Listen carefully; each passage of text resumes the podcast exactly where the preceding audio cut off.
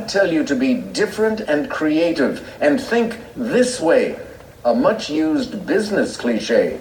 Kayla, What is outside the box? you got it. We're flying high with the wings and talking all things lacrosse. You're now listening to the Outside the Box podcast right here on Underground Sports Philadelphia.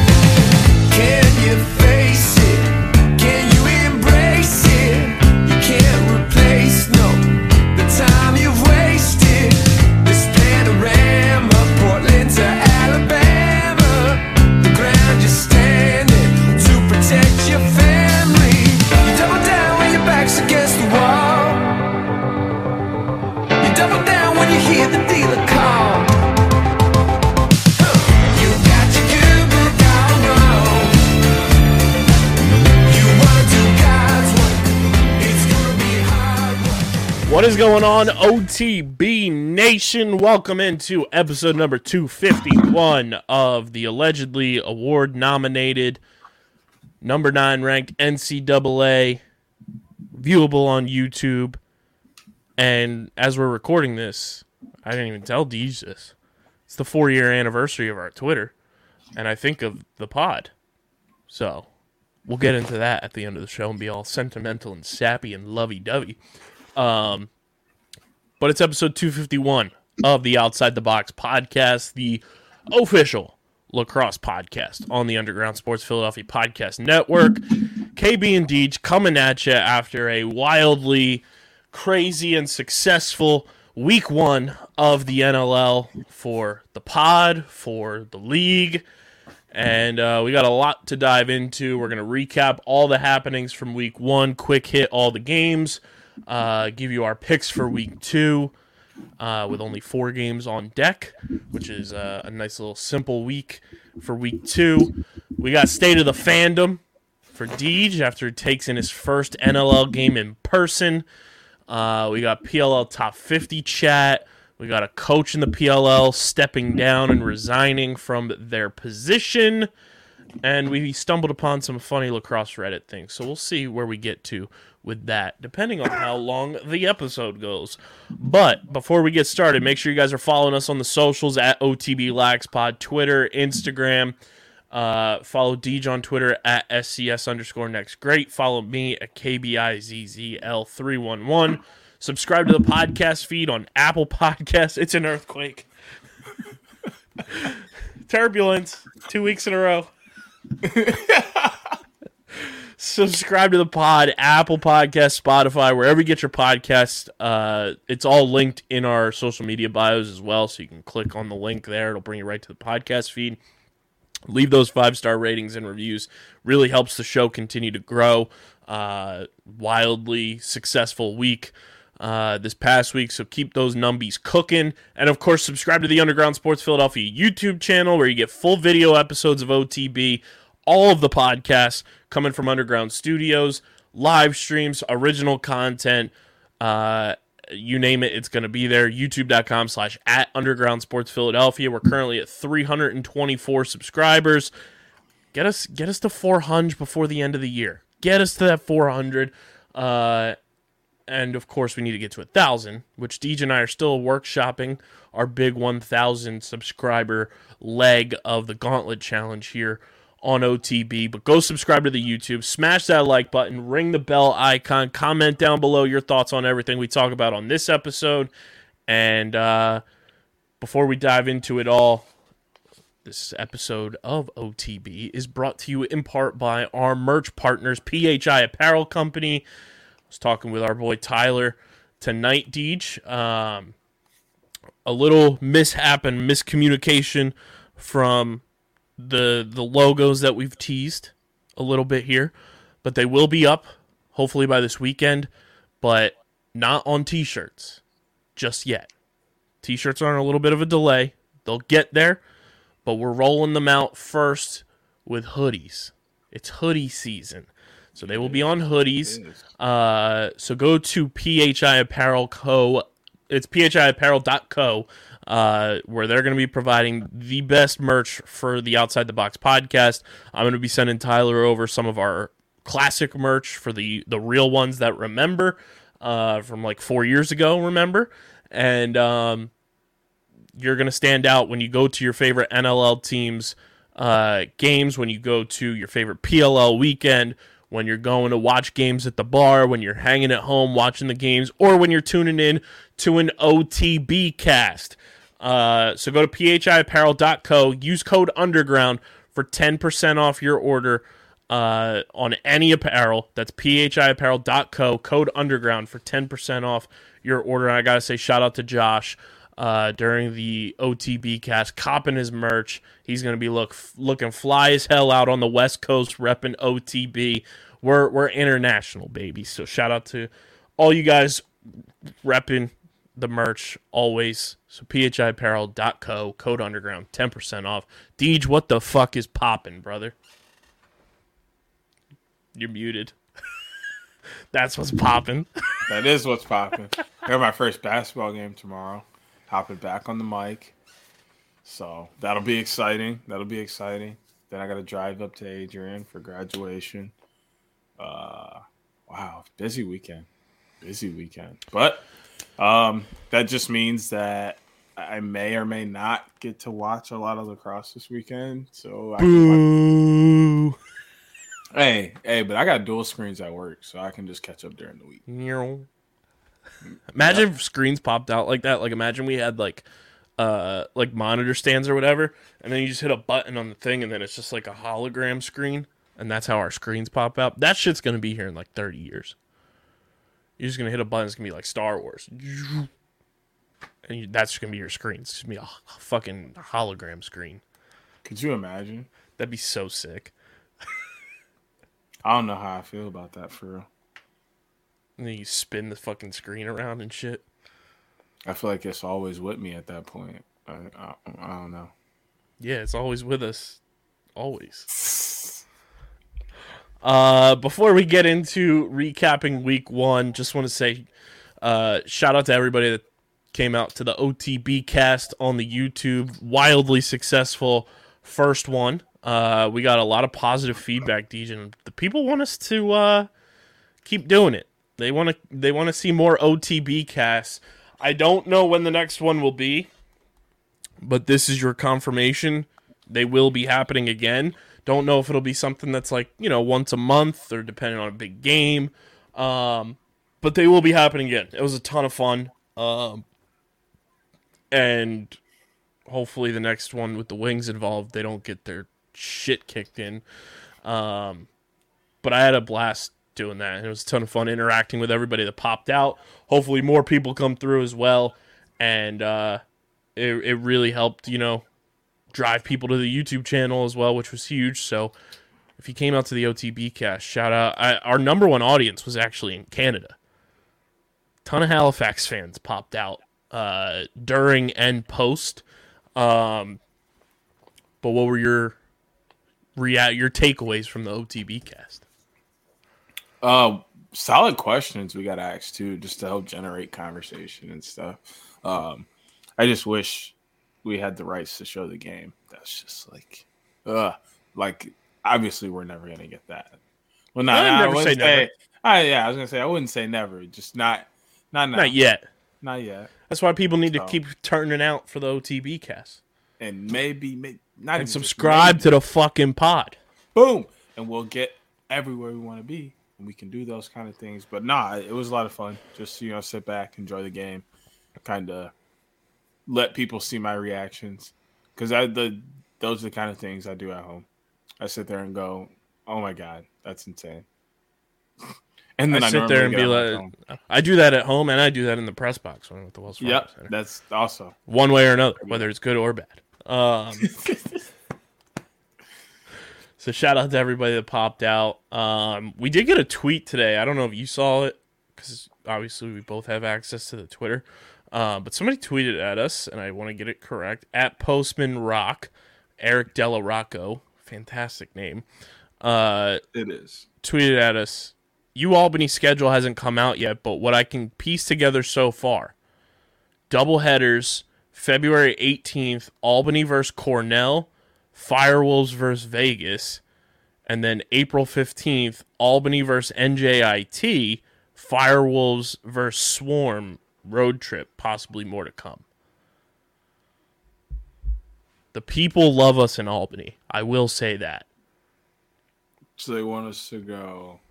I don't know about driving to Albany in February because upstate New York, that snow scares me.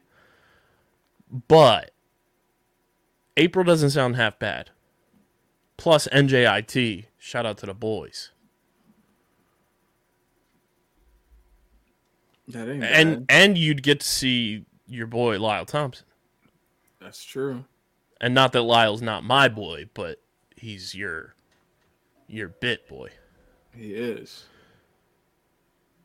Oh, that's enticing a little. We'll keep you posted. Yeah, I gotta But see thank you for the awareness. what coaching looks like. the possibility of a doubleheader. Um, let's quick hit the games from week one, and uh, here were your winners and losers. Halifax beats Philly eighteen to eight. Not great showing outside of Blaze Riorden for the Wings. Matt Rambo also had a pretty solid game for the Wings, but other than that, not too much there. Toronto beats Vancouver 19 to 8 and I immediately felt better about the Wings cuz uh, San Diego beats New York 15 14 in what was easily the game of the week. We were there for it. Albany beats Buffalo 11 10, and I'm already like having disdain and like, ugh. Like, I feel like the Stitch gif, like pulling his face down and his eyes just like, ugh, when it comes to Albany. Uh, I love them, but they drive me crazy. Yep. Uh, the boys, I'm going Napoleon Dynamite gif. Rochester pulling through 16 to 11 over Georgia, and then Saskatchewan beat Colorado 18 to 6, and I immediately felt even better about the Wings. Um, Deej, I'll let you start. Which game uh, or games stood out to you the most, and uh, what was your biggest takeaway from Week One? Uh, well, obviously the opener stood out because we talked about who should have been in it and why they should have been in it. But you look at their game and well, maybe they shouldn't have been in it, so they also stood out to me. Um, in terms of Colorado and Saskatchewan, for those who may be oblivious of who I'm talking of, uh, that game absolutely blew me out of the water. Saskatchewan popping out like that and literally just pretty much steamrolling Colorado was insane. Yeah. That that was mind-boggling. I did say on the pod last week, and we can run it back. Run it back turbo. I said I had a weird feeling about that Albany Buffalo game, even though we both picked Buffalo. Said we had a, I had a weird feeling about that game, and I was right. Albany just always fucking plays Buffalo close. They finally get over the hill and beat them. Um, that game stands out to me big time because it's something we talked about in our preview when we were doing the North Division. Like, is Buffalo going to be, you know, is the exhaustion finally going to set in for those guys? And not that they played terribly, but 10 goals for a team that talented seems pretty low. It is the opener. I, I liken this very much so to like NFL week one, where like it's the wildest week of the season. Um, so like anything can happen. But Albany gets a, a hard fought win against Buffalo, who a lot of people think can get back to the championship this year. Uh, Toronto proved us right. Uh, and then game of the week, San Diego and New York. Deej, tell the people about your first NLL in person experience. What was it like watching your New York Riptide nearly squeak out a win against the Super Seals? Oh, I mean, I had a great time. The DJ was on point for one. That was probably one. of the DJs across the league. just did an, they did an amazing job. That's like probably one of the best parts about it is like just that constant vibe that they were bringing. I think there were two of them down there actually. I think I peeked down and saw there were like two different DJs, but I don't know what exactly was going on down there in that terms. But they did a great job of keeping the vibe going, so I thought that was sick. Um, I mean, the game was just the game itself. Like it, it's lacrosse. Watching lacrosse in person doesn't it doesn't get better than that, but just that high of level and just the speed the aggression. That was an aggressive game. Like I think, you know, we talked about. It, we turned to each other and was like, "Yo, like there's a good amount of people here, but like it's not like packed. So like we heard the boards. It was like, dog, they are really hitting those boards. Like, but it was They fun. smacking That- that is exactly what I what I was going there for.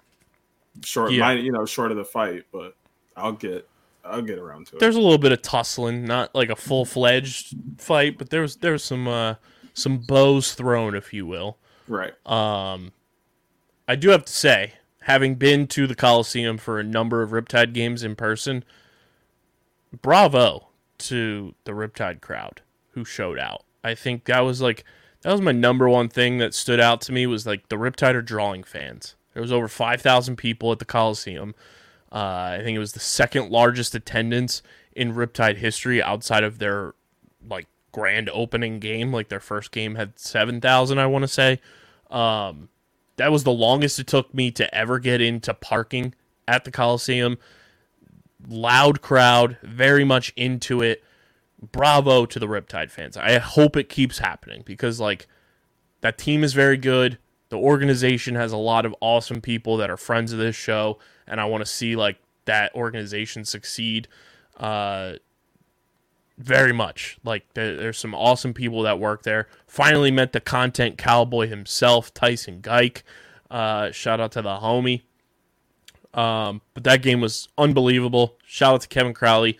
Uh, he all but confirmed that he scored those two goals for me. Um, so shout out to the homie for showing out for for his boy. Um, and then I think Rochester just popping out for 16 goals. Connor Fields doing Connor Fields things. I think a lot of people are sleeping on Rochester. We were in the in the press box on uh, Long Island, and I said, you know what? I'm gonna pull the trigger, and I'm gonna wear it every time they make me mad. It's coming in the mail soon. I got myself a vintage Rochester Nighthawks jersey coming. Uh, so, boys, for now, you're part of the. Uh, you know, you're on the fringe of being a, a league pass team, but most I, I as much as Lyle Thompson is good at lacrosse as DJ's bit, me yelling at the Rochester Nighthawks is also a very fun bit, and I love a lot of those dudes on that team, especially Fieldsy. Um, but very very solid opening weekend win for him there with his new squad, and uh, now we're on to week two. But Deej, as we did all of last year, first year taken in the NLL. We said last week, clean slate for every team. Riptide did not win, so you're not officially a Riptide fan, but it is the state of the fandom. DJ search for a favorite NLL team, and it's brought to you by the homies over at Kenwood Beer. You guys can go to kenwoodbeer.com. Use that all new and improved Kenny tracker to see who's got Kenwood beer on tap in the Philadelphia area. They got the refreshed 15 pack Kenny cases that you can go get at your local liquor store in Philly. They dropped beanies today, Deej, with the same logo that's on our hats, just in beanie style. So you can go get those at kenwoodbeer.com as well. You got to be 21 or older to do so. And of course, please drink responsibly. Deej, talk to the people. Let's have the first state of the fandom for 2022 2023. How are the teams looking so far? Well, it's just hard to really do anything right now other than I'd have to say like Rochester definitely has a solid chance after I kind of voted them out. Uh, they look really solid this past weekend, so I can't really vote them out. And the new jerseys look a lot better than the old ones, so that's also a plus. Um, obviously, the Riptide they looked good this weekend against the Super Seals. Didn't quite win, but it was such a good game, and the vibes inside the Coliseum were great. So can't you know not have them in the top five, but I can't also do a full top five because I haven't seen everyone play. I think that's kind of unfair to label a top five, but there's some teams that looked good this weekend. Albany among them, Toronto as well. Um, maybe Sask Rush gets back into the fold for real. You know, those are just you know some teams that looked good this weekend that I'll have to keep in mind because some of them will play again this week. Keep that in mind, but you know, more so looking at last week and combination of this week for the people who didn't play. Then we'll really get back into this thing. Yeah, you've got five repeat teams from this past week playing this weekend, and then the three teams who did not play uh, will be playing in week two. So there it is. Inaugural State of the Fandom for 2022 2023. But I think, Deej, without any further ado, I think it's time. Feed the ducks. It is the NLL Week 2 Picks of the Week, powered by our homies over at Pickup. You guys can go to playpickup.com, start playing the hottest headlines in sports, rack up points on your fan profiles, cash them in for prizes on the Pickup Marketplace. All you got to do is sign up with your phone number, no passwords to remember, no usernames, no login issues. As long as you know your phone number, you're good. So go to playpickup.com now and start playing those headlines. Deej, we've got four games this weekend for week two. And it all gets started with the two most recent expansion teams. The Las Vegas Desert Dogs make their long awaited debut on the road against Panther City Lacrosse Club. The Panther City boys were rocking and rolling last year for a, quite a stretch under reigning coach of the year, Tracey Kelusky. And uh, they're back at it in Fort Worth to host the Desert Dogs. Dogs versus cats in this one, if you will. Uh, how do you see the battle of Desert Dogs and Panther City shaping up?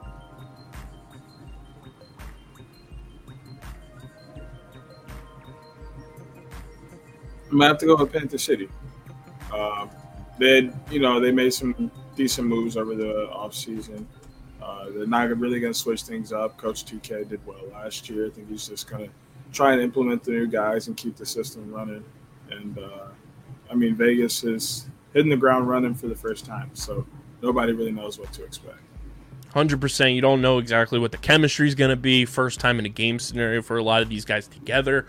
Uh, so give me Panther City at home.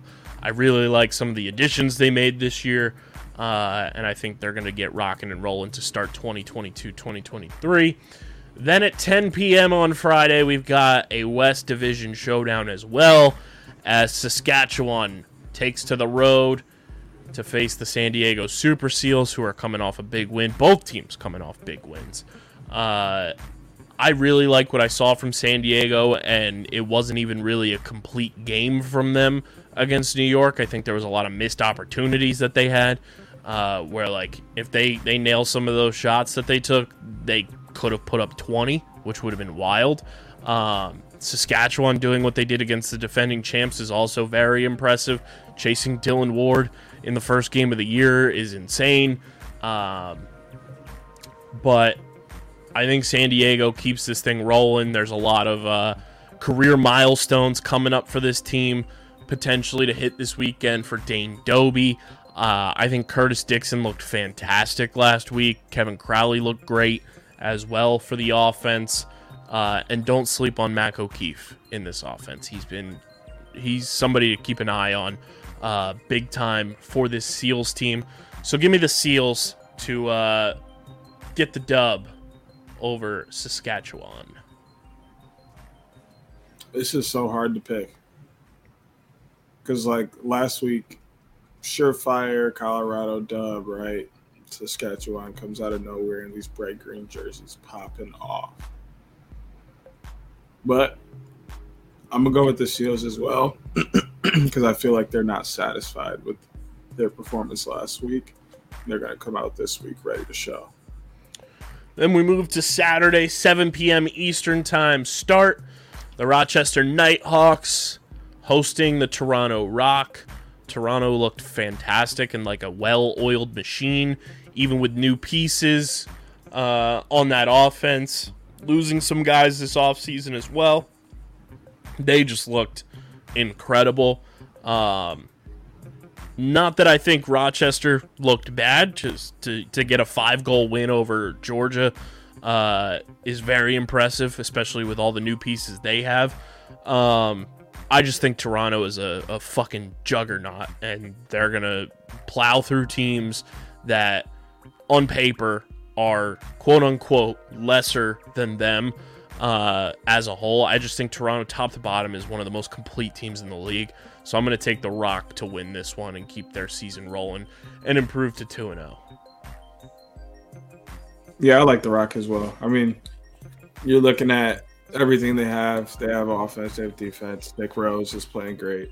TD is also looking very good, which I was a little worried about that because he had a dip off in the PLL this year. So I didn't know how that was going to affect uh, his mindset. Really, his game is so like not even just his game. That position is such a mental position um, that I was worried about how he would bounce back. But he's looked great so far. So uh, it's kind of hard to pick against Toronto. They may already be in the pick to win until they give me a reason not to. Yeah, I mean they look great, and I think a lot of TD's PLL struggles, quote unquote, were from playing a full PLL season and then going into a full NLL season uh, after being injured in the PLL as well. Um, so I think it was just like kind of a grind and a toll on his body, but I think he's going to be completely fine and he'll be he'll be back. And now that he's you know 100% healthy, uh, coming off the knee injury, I think he's gonna be good to go, which is awesome for him and awesome for Toronto and the Redwoods uh, as a whole. Final game, Deej. It is a 9:30, I want to say. Yeah, 9:30 Eastern Time. First uh first face off in Calgary, the Teal Turf as the Roughnecks get their season underway and host the Vancouver Warriors, who got pretty rocked by the Toronto Rock last week. How do you see what we believe is an alternate Cup matchup going down? Uh, I like Calgary in this one. They're going home, um, home opener. They'll be really excited. The vibes will be nice. Uh, I think they squeeze one out. I'm right there with you. We're on the same page this week uh, in the four games. I think Calgary's, you know, they've, they've got a lot to prove. I think there's a lot of people doubting them, myself included, just as, as a whole, you know, for the season. Um, but they still have a ton of talented players from Zach Currier to uh, Brett Hickey to Jesse King. Like, they, they've got guys on that roster I just think it's a lot of young dudes that have a lot to just show off their talents and, and show that they can hang with the big dogs. Um, and what better way than I think against a Vancouver team that still has a lot of question marks around them uh, as we move forward. But those are your NLL Week 2 picks of the week Panther City, San Diego, Toronto, and Calgary, all taking home dubs in our books this week for the NLL Week 2. So there you have it. Uh, we also have a very funny potential bit here. Deej, should we tell the people our our brainchild of the OTB Cup and what we're planning here? Or do we just leave it at that? And that the OTB Cup because the Alterna Cup seems to be non-existent right now, as far as we know. Uh, haven't really seen any advertising about it. It's not on the NLL website right now. Don't really know what's going on with it. But Deej and I have a plan for the OTB Cup. Um, hopefully, going to work some things out with one of our partners. Do we just leave it at that, or do we do we tease it? I think we leave it there. Uh, I think the only thing else I'll say is it's between four teams right now. And if you're a true blue listener of You know what that OTB. I think you know those four teams. The OTB Cup, it's between four squads in the NLL. Um, comment down below on YouTube if you think you figured it out. But the OTB Cup is is the wheels are turning, if you will. Um, very excited about the potential with that. Um, we are also going to start this season.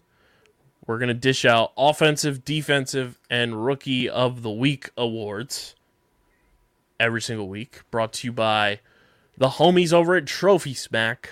There's no better way, guys, to upgrade your fantasy smack talk than with new hardware. Trophy Smack's got you covered. They got trophies, they got belts, they got rings, they've got metal wall art now as well to upgrade your fantasy smack talk. Get your fantasy lacrosse leagues a new trophy. Get yourself a belt. get a ring, whatever it may be. Hook yourself up with Trophy Smack. Go to trophysmack.com slash underground and upgrade that fantasy smack talk. Get a new trophy for the league. Start shining like a damn diamond. That's trophysmack.com slash underground. Deej, we were talking this weekend. Uh, we think we know who the rookie of the week is. Uh, comes from the Rochester Knighthawks. Performed at an all-time level, and he was the rookie of the week in the NLL as a whole this week. Uh, and that is the one and only number 18, Austin Hazen. Two goals in his debut. Uh, took 12 shots on goal, had four loose balls.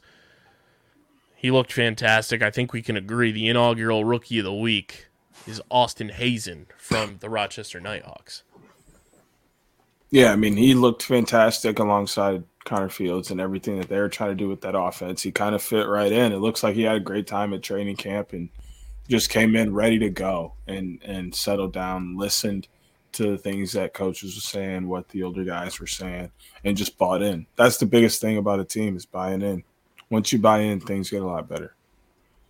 Yeah, hundred percent. And I was very impressed just by his play and how like seamless he fit into their scheme.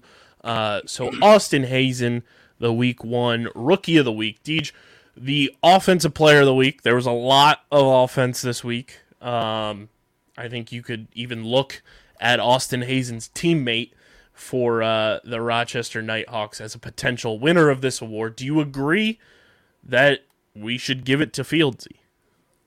Did anybody else have that many points? Like, I mean, Um, I can check right now the stats leaders. Um, so in terms of overall points, Fieldsy was tied with Mark Matthews with 10, and the only other person with more points was your guy, our guy, Heater, Jeff Teeter, with 11.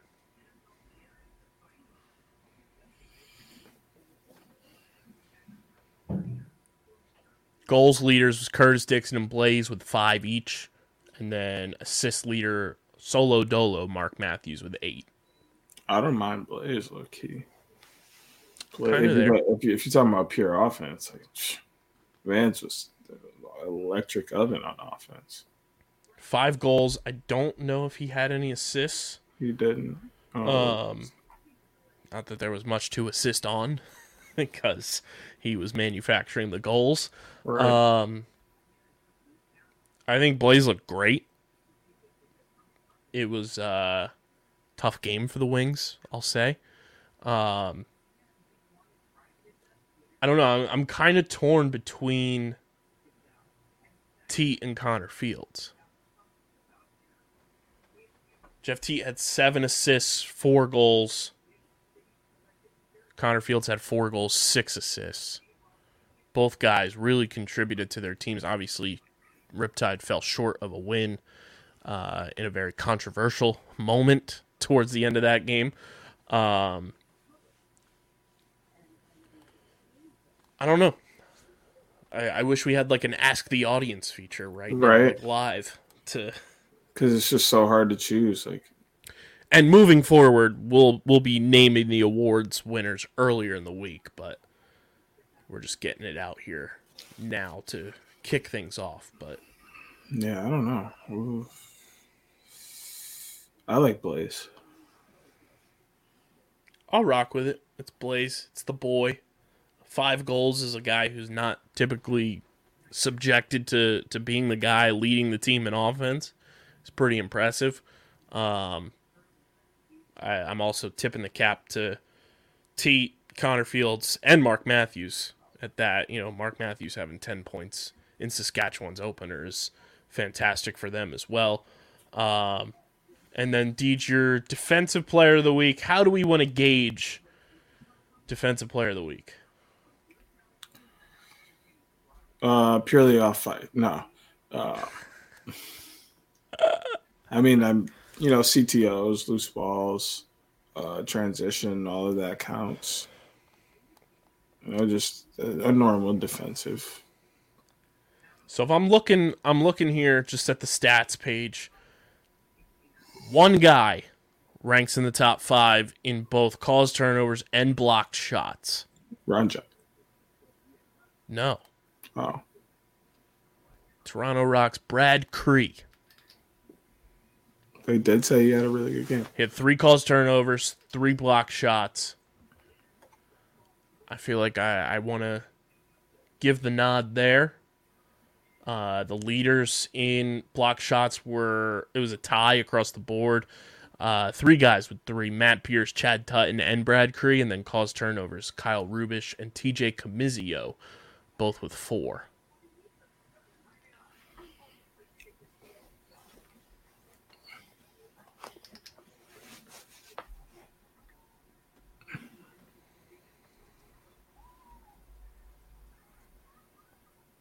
I like Brad Kri there. That's not a bad idea. I could rock with that. And then uh, I think we should give a goalie of the week too. I'm feeling rosy. 53 saves. Only let up nine goals, if I'm not mistaken, to Vancouver, if not less. Uh, I want to get that right. Eight goals. They won 19 to eight. Uh, 53 saves.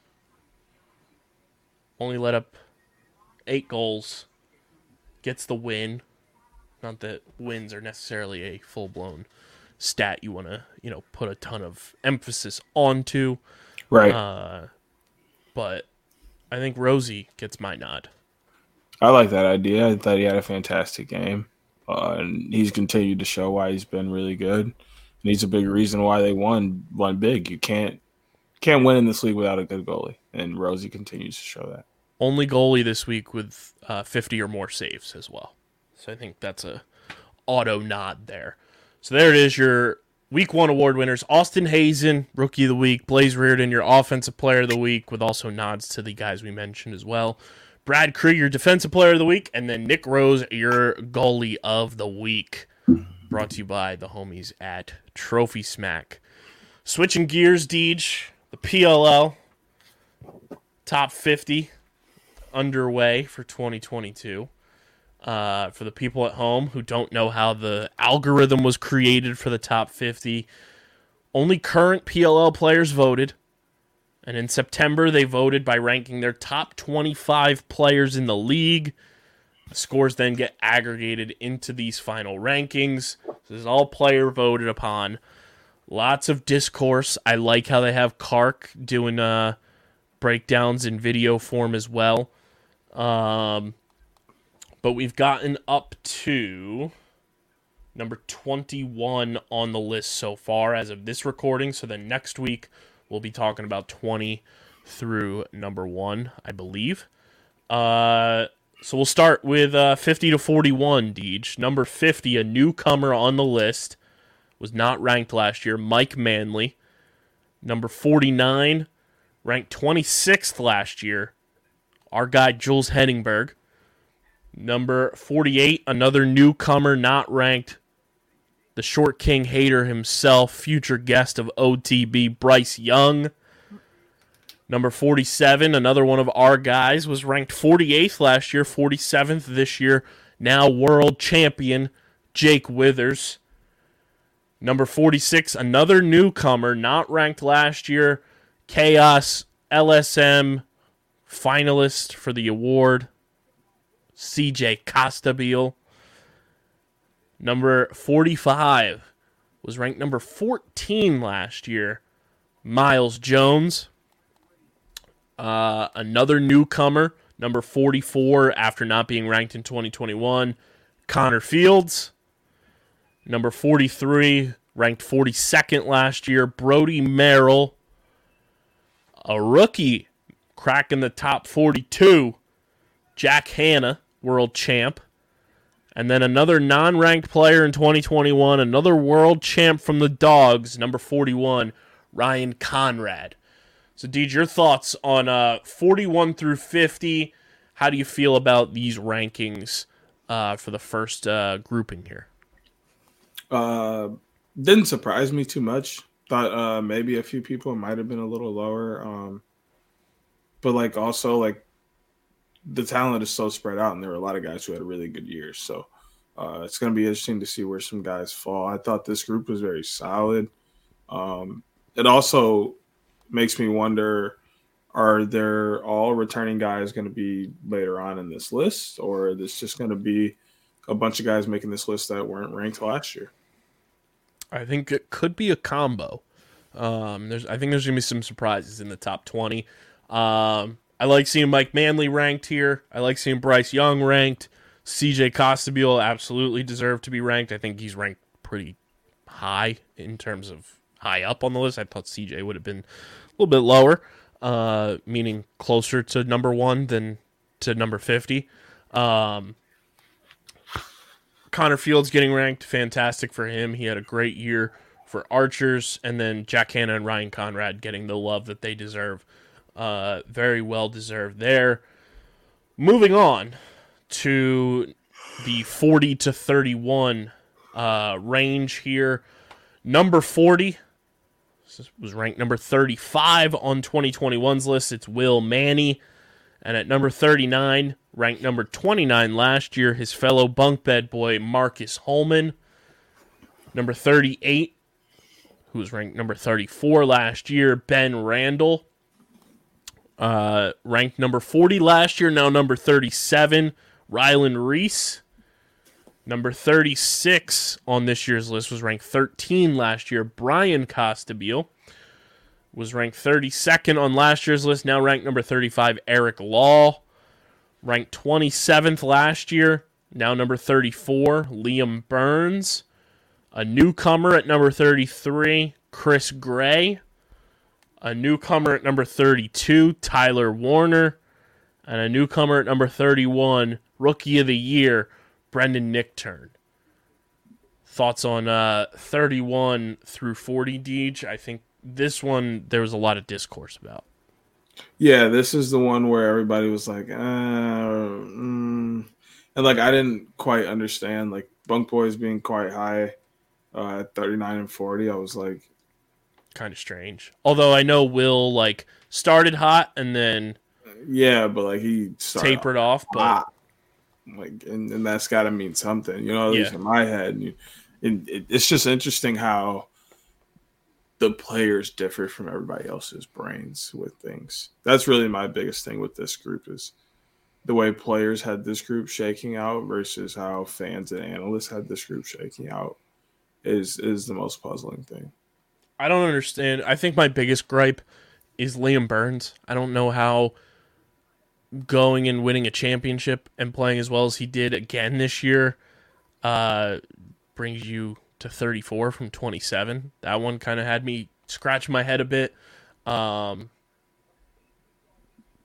but other than that, not too much. And I agree with you on, you know, Will and Marcus, kind of interesting there as well.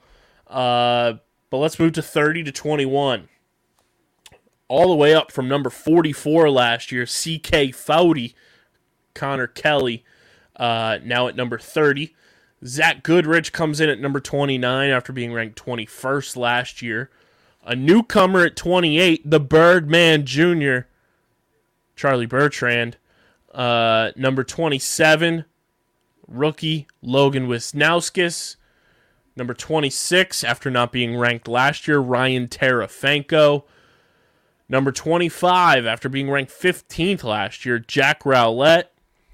Number 24, after being ranked 16th last year, Rob Pannell. After being ranked 25th last year, now at 23, Garrett Epple. After being number 4 last year, now at number 22, Grant Ament. And then after being in the top 20 last year, falls to number 21, Joe Nardella. More discourse around this one, I think, as well. Um, I think my biggest takeaway was Jack Rowlett. He had another fantastic season, and dropping 10 spots is kind of strange. It also blew my mind that Terefenko was not ranked last year uh, for as good as he was and how good he was this year. RP3 dropping that much too after having arguably, you know, his best season in the PLL is kind of crazy. And then uh, your boy Garrett Epple moving up in the ranks too. I mean, yeah, that's just Uh, oh, I don't know. This group was interesting to me. Um, I thought the Redwoods were placed in perfect spots in this group, but I thought some of the other people could have been moved around.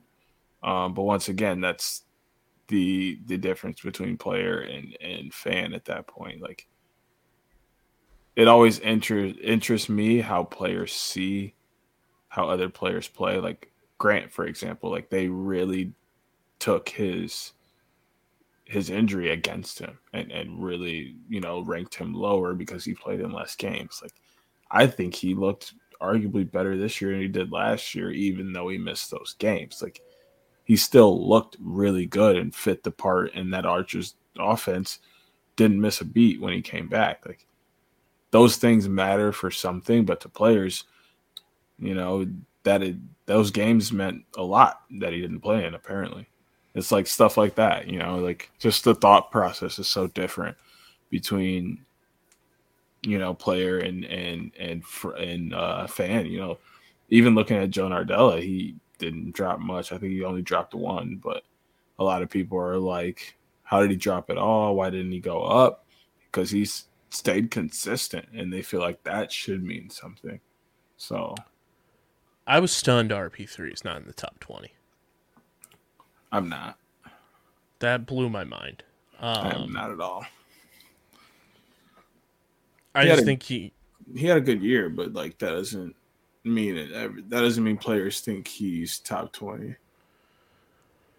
I don't know. I just feel like he it was warranted for the season he had. Like he at, at a lot of points during the year carried that Redwoods offense. I mean, yeah, he deserves it, but felt two points shy of being part of the 40 point club too jack also being 25 is crazy That's probably the craziest one out of the group. But I understand why defense would be getting done dirty. so my my thought here who do you think cracks the top 20 who's in the 11 to 20 range uh, that we'll be getting as you guys listen to this on friday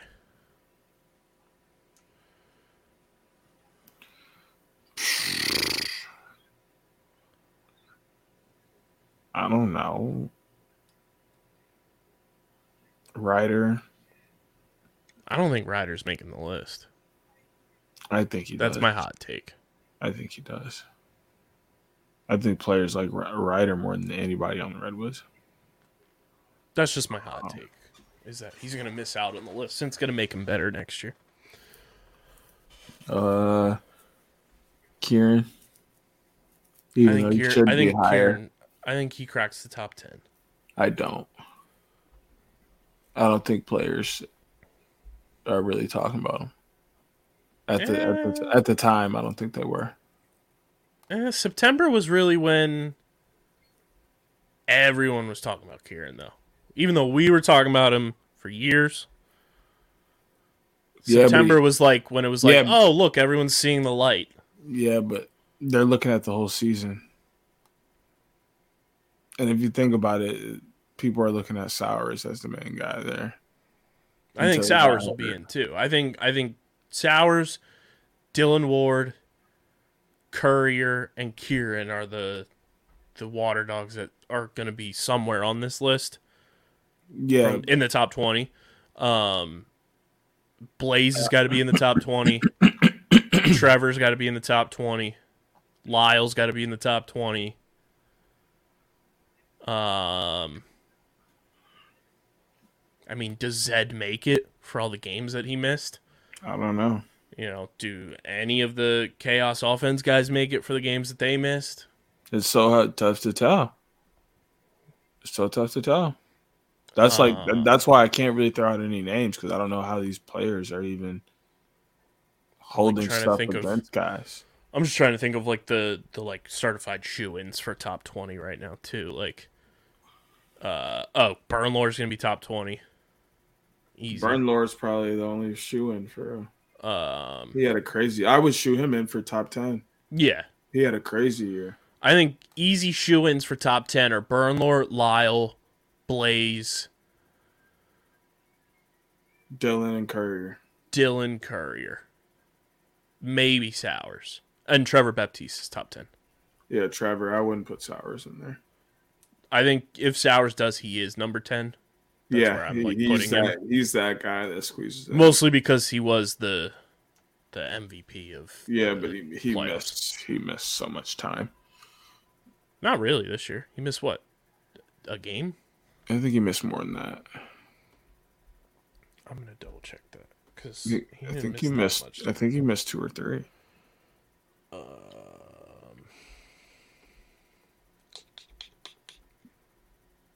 Michael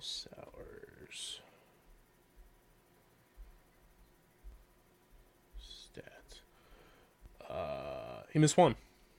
Yeah, don't forget I'm bad at math, so there's what it is.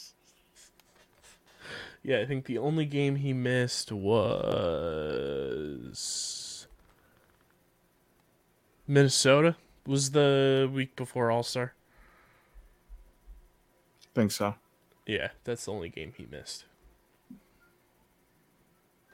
Um, I'm trying to think. I'm just looking at teams. Like, there's nobody else from Kansas that's making it except for Lyle. Uh, Atlas, like we said, is Trevor. Oh, Jeff. Jeff Teat's in the top ten. Um, Chris Gray is probably in the top. he's 20. already he's already on the list. Oh wait, he was in this last group, wasn't he? Yeah, he was yeah, 33. You're right. Um, does Rambo make it? Rambo's probably top twenty. I would assume. Uh, I guess people are saying Connor Farrell. Oh yeah, Connor's probably top twenty. Um, we're probably totally forgetting somebody too, like we did last year with Zach Currier. Yep. yep. I should just scroll through all the Topps cards I have right here. Uh oh, Michael Ehrhardt. Yeah. He's in top 10. Easy. So we'll see. We'll see where it all shakes out. And then once we get the full list, we'll break it all down, see who gets snubbed. Um, but it's been a while since we've done a lacrosse Reddit, just fun discussion. And uh, I got two here, Deej. I have the the topic headline, so you tell me which one you want to start with. First one is who would be a better player? Second one is the question that's been asked a million times. The question that's been asked a million times. So here we go. The question that's been asked a million times. If you had to create, or maybe you already have, a building block slash pyramid of lacrosse skills, what's at the bottom? What, for instance, do you say are the steps to being a great passer? So, how would you build, like, basically, like, for everybody at home listening or watching, think of like the food pyramid is how I like interpreted this question and how do you build the base of lacrosse skills as being like the most important type of stuff because you need the most of it all the way to that that pinpoint uh, at the top of the pyramid.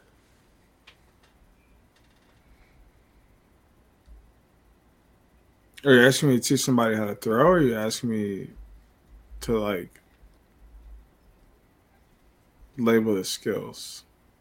I think it's however you want to interpret like building the importance of uh, lacrosse skills. I think they were using like the the steps to being a great passer as like an example of a quote unquote skill. But like how the food pyramid's like, oh, you know, your your breads and grains are at the bottom because you need the most of those, and then your proteins, vegetables, and then the very top is your your sweets and all that kind of stuff.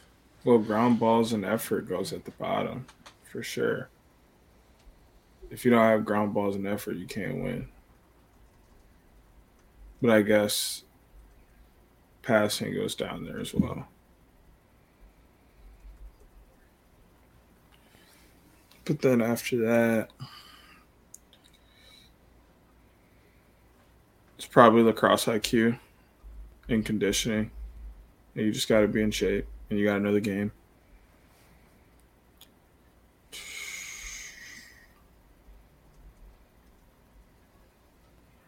And a love and a passion for it would come next.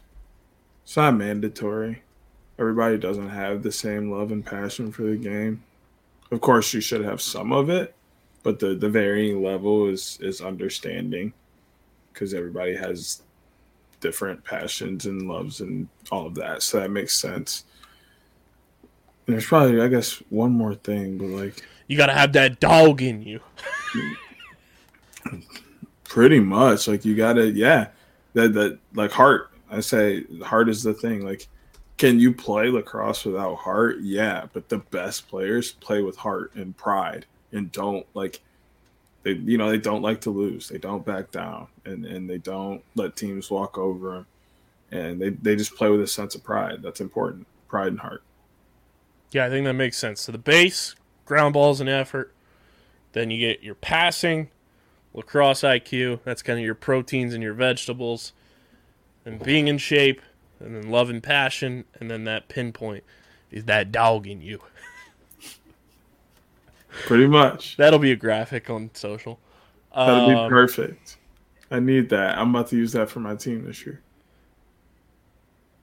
Yeah, so a lot of people saying ground balls got to be near the bottom. Um, and somebody Oh, said, yeah. especially in four inch long, wet, muddy grass. Oh, I've been there, bro. It's awful. Uh, let's see what else is in here. Just some people's comments. Um, kind of your typical stuff is all in here. Uh, somebody said practice wall ball. Yeah, Wall ball will help you out tremendously. It's perfect partner. So comment down below on on YouTube your uh, building your lacrosse skills pyramid. Uh, we'll read them on next week's show. Uh, here's the next one. These the who would be a better player topic. Who would be a better player? Do you think that a kid who has been playing since he was eight years old and practicing an hour a day would be better than a kid that has been playing since 15 and was practicing four hours a day by the time they are both 18? That's a loaded question. I know. Because how much do they really know? How much effort are they putting in? Because somebody can put in four hours of okay effort and not be getting better than somebody who's putting in an hour of fucking hard ass work.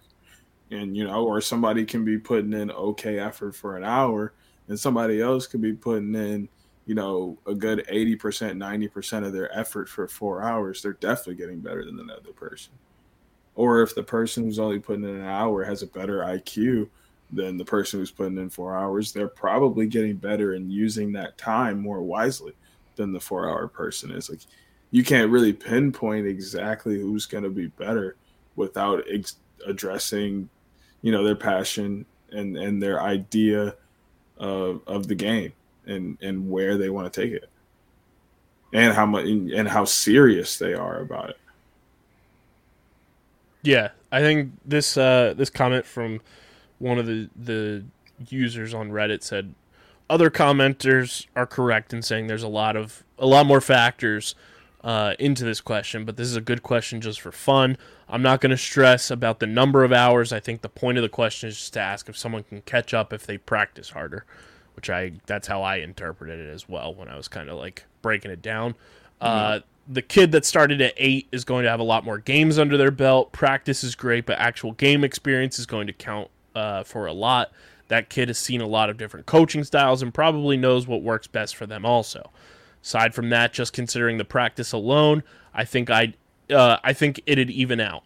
There's a ton of development that happens from age 15 to 18, so I don't think it's possible to catch up on technical skills. I have to point out a disclaimer though you have to assume the 15 year old was playing some sports before. To start from nothing would be a huge hurdle. There's a kid I know that is a great goalie after just a year of play. Previously, he had years of being a pretty high level baseball catcher, though. That's uh, uh damn. Okay, that's kind of sick. I agree. Like, there's got to be, there's some Similar factors into it, but I think overall, like, they do kind of even out Yeah. in a lot of aspects. But it's a fun question. So again, YouTube, comment down below your thoughts. Which one do you think is better? Do you think it evens out the eight-year-old who's been practicing an hour a day, uh, or the 15-year-old that was practicing four hours a day by the time they're both 18? Who's better? Uh, good question there, though. And we're gonna try to find more Reddit lacrosse stuff. Um, Deej, we are about an hour in. Question I'm posing here. You and I both have packs. Once again, do we save them for a, a big ass opening? Which I should tell the people. We we have some fun lacrosse stuff coming to the studio. We uh we have stumbled upon and acquired a 2021 replacement pack from Topps from last year's snafu with Topps. That's coming by next week. So we have that coming to our, our haul of cards coming, which I think all in all, we're going to have pretty close to a box of cards that we'll be opening between the two of us. Uh, and then we also have one of the boys, a signed Colin Squires lacrosse ball, will be added to the studio setup. That's also on the way. Deej, my question to you is: Do we open these two packs, or do we save them for a big ass opening? I'm down for either one. I've been itching, low key, because I don't like looking at them. But if I gotta keep looking at them, I'll keep looking at them. Should we spin a wheel? It never hurts to spin the wheel. Spin a wheel. The wheel's always right. Here we go. And now, is it a one and done wheel spin, or is it a best of X? Why are you making me make so many decisions? Because we got we got to make sure we we have our uh, our bases covered. I think one.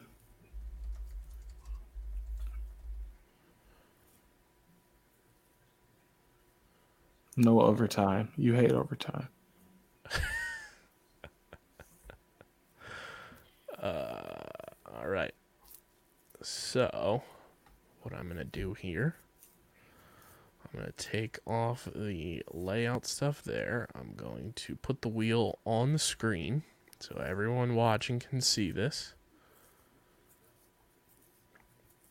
So, here's the wheel. Open packs or a big ass opening. Ugly color palette. Wheel just generated Terrible. that, but it's terrible. Um, I say we go best of three on the spins, just to build the anticipation. All right. So best of three. Here we go.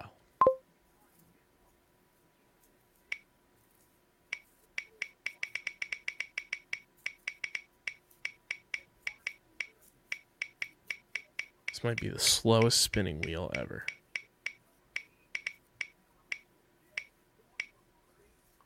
Slow it down.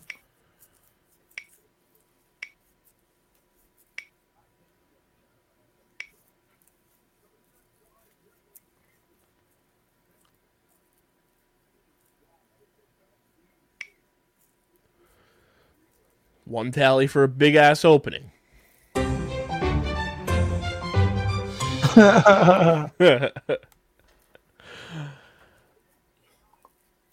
Spin number two. So it lands on big ass opening, it's done. If it lands on open packs, we go to a game three. It's rigged. It's going to land on open packs. Not going to be over that easy.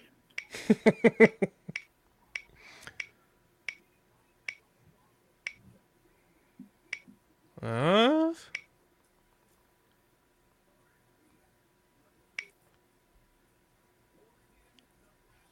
Told you. open packs gets one vote. So here we go. For all the marbles. Are you ready, Deej? I am. Let's do it.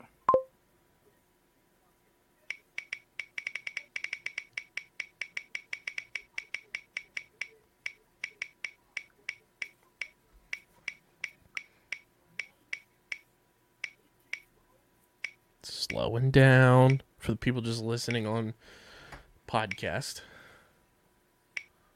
Uh oh.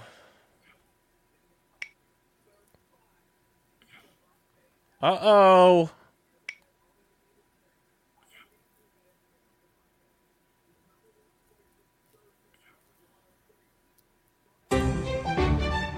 Open packs it is. Open packs it is.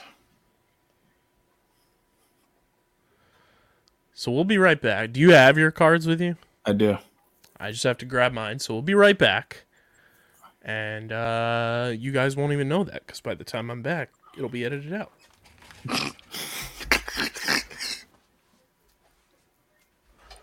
and we're back. We are bought. So these are two packs that had pieces of the PLL net. See D just showing there on the screen for everybody on YouTube. We did not get any colored net, Not yet. so that was a bit of a bummer. I got my two pieces of net. Are both yours like in an X? Yeah. So those will go on the shelf here. And uh, we got two packs. Both of mine feel thin as hell, Deej. So Yep. here we go. Opening pack number one for the people. As the wheel wanted us to. Do your thing. Let's see it. What are we hoping for? Obviously, we haven't pulled a jersey That's patch card yet. I don't think I have a jersey patch card. I'd be stunned if I do. Pleasantly stunned. But here we go. We got Adam Ghitelman, number one. We got Eddy Glazener. Mm-hmm. We got another Jeff Teat. Pops up so much. Another Jack Kelly. Mm-hmm. Mm-hmm.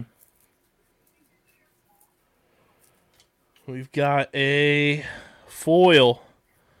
Jake Pulver. That's nice. with what looks like Paul Rabil in the background. Might be. So that's kind of neat. Card's kind of jacked up though. That's annoying. Uh, Isaiah Davis Allen, Wow. first okay. one of IDA. Yeah. Very cool card there.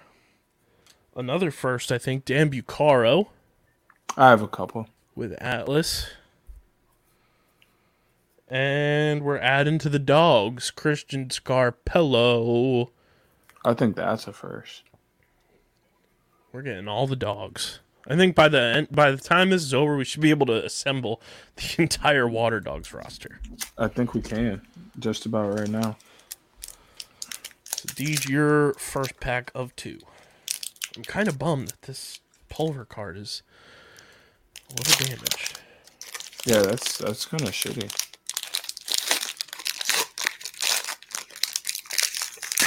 Still gonna throw it in the case, nonetheless. At least it's not like an autograph card or a uh, jersey swatch that's damaged. Starting with Ryan Drenner. That's a first.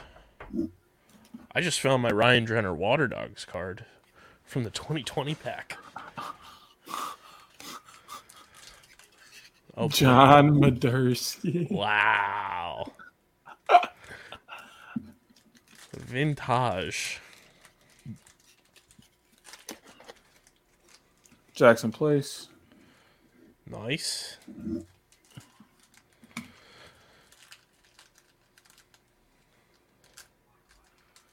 Thirty-six out of ninety-nine Rambo. Hey, that's a first. Now we both have an out of 99 from this set. Facts. Dan Coates. Nice. As opposed to Daniel Jackets. Hmm. Chris Aslanian. Fanania.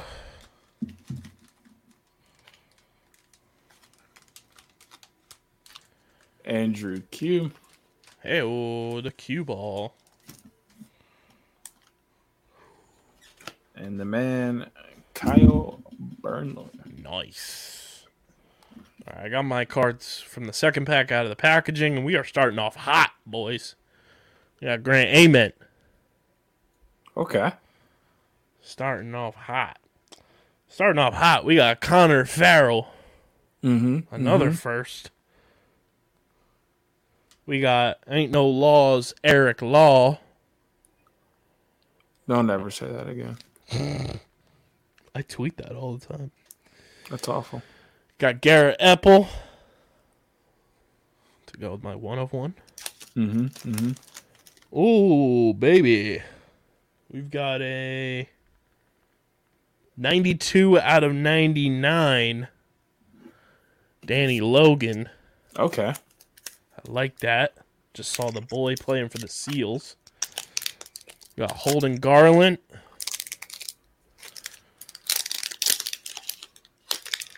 Big time Timmy Jim's Tim Muller, a glue guy. Shout out to the boys. Go subscribe. And then we got Sheesh. Mac O'Keefe. Okay. So look at us, both getting out of 99s again. Those are the only number cards you and I have pulled from this set so far. Yep. James Barclay coming in first. Nice. Former follower of us on Twitter. Also coming through with Grant Ament. Love it. Shout out Grant. Follows Underground on Twitter, but not OTB.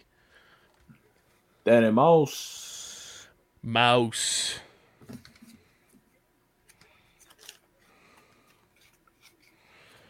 Sam Dugan.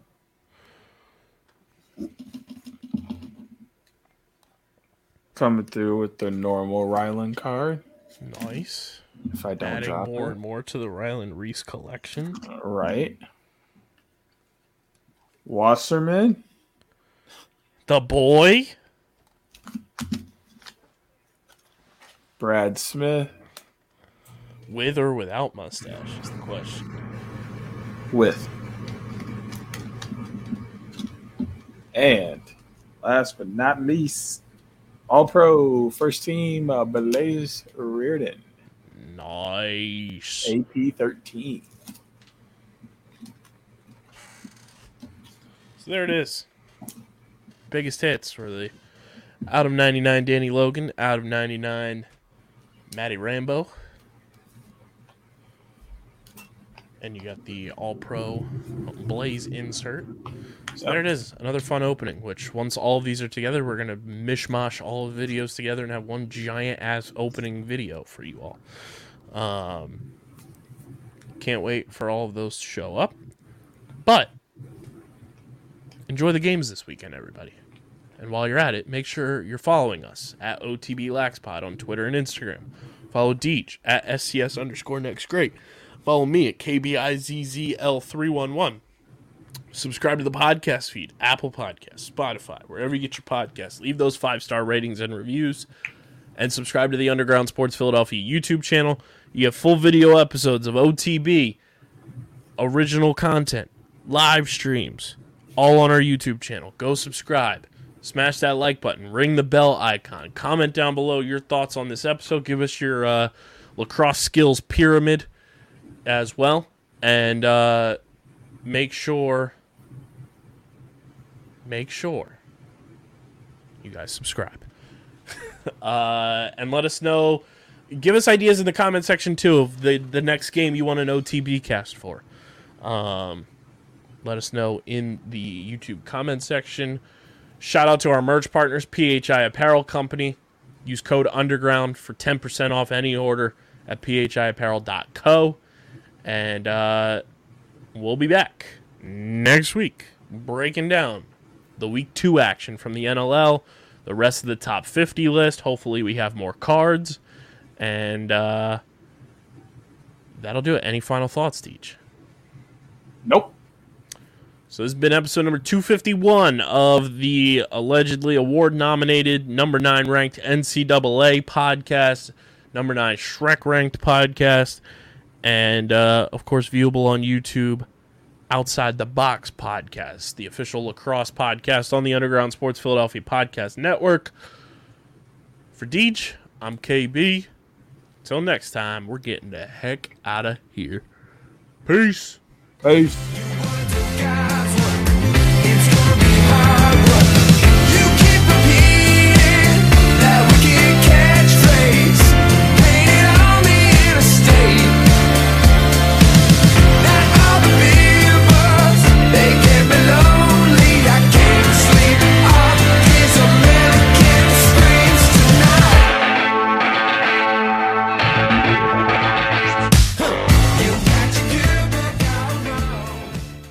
That's outside the box.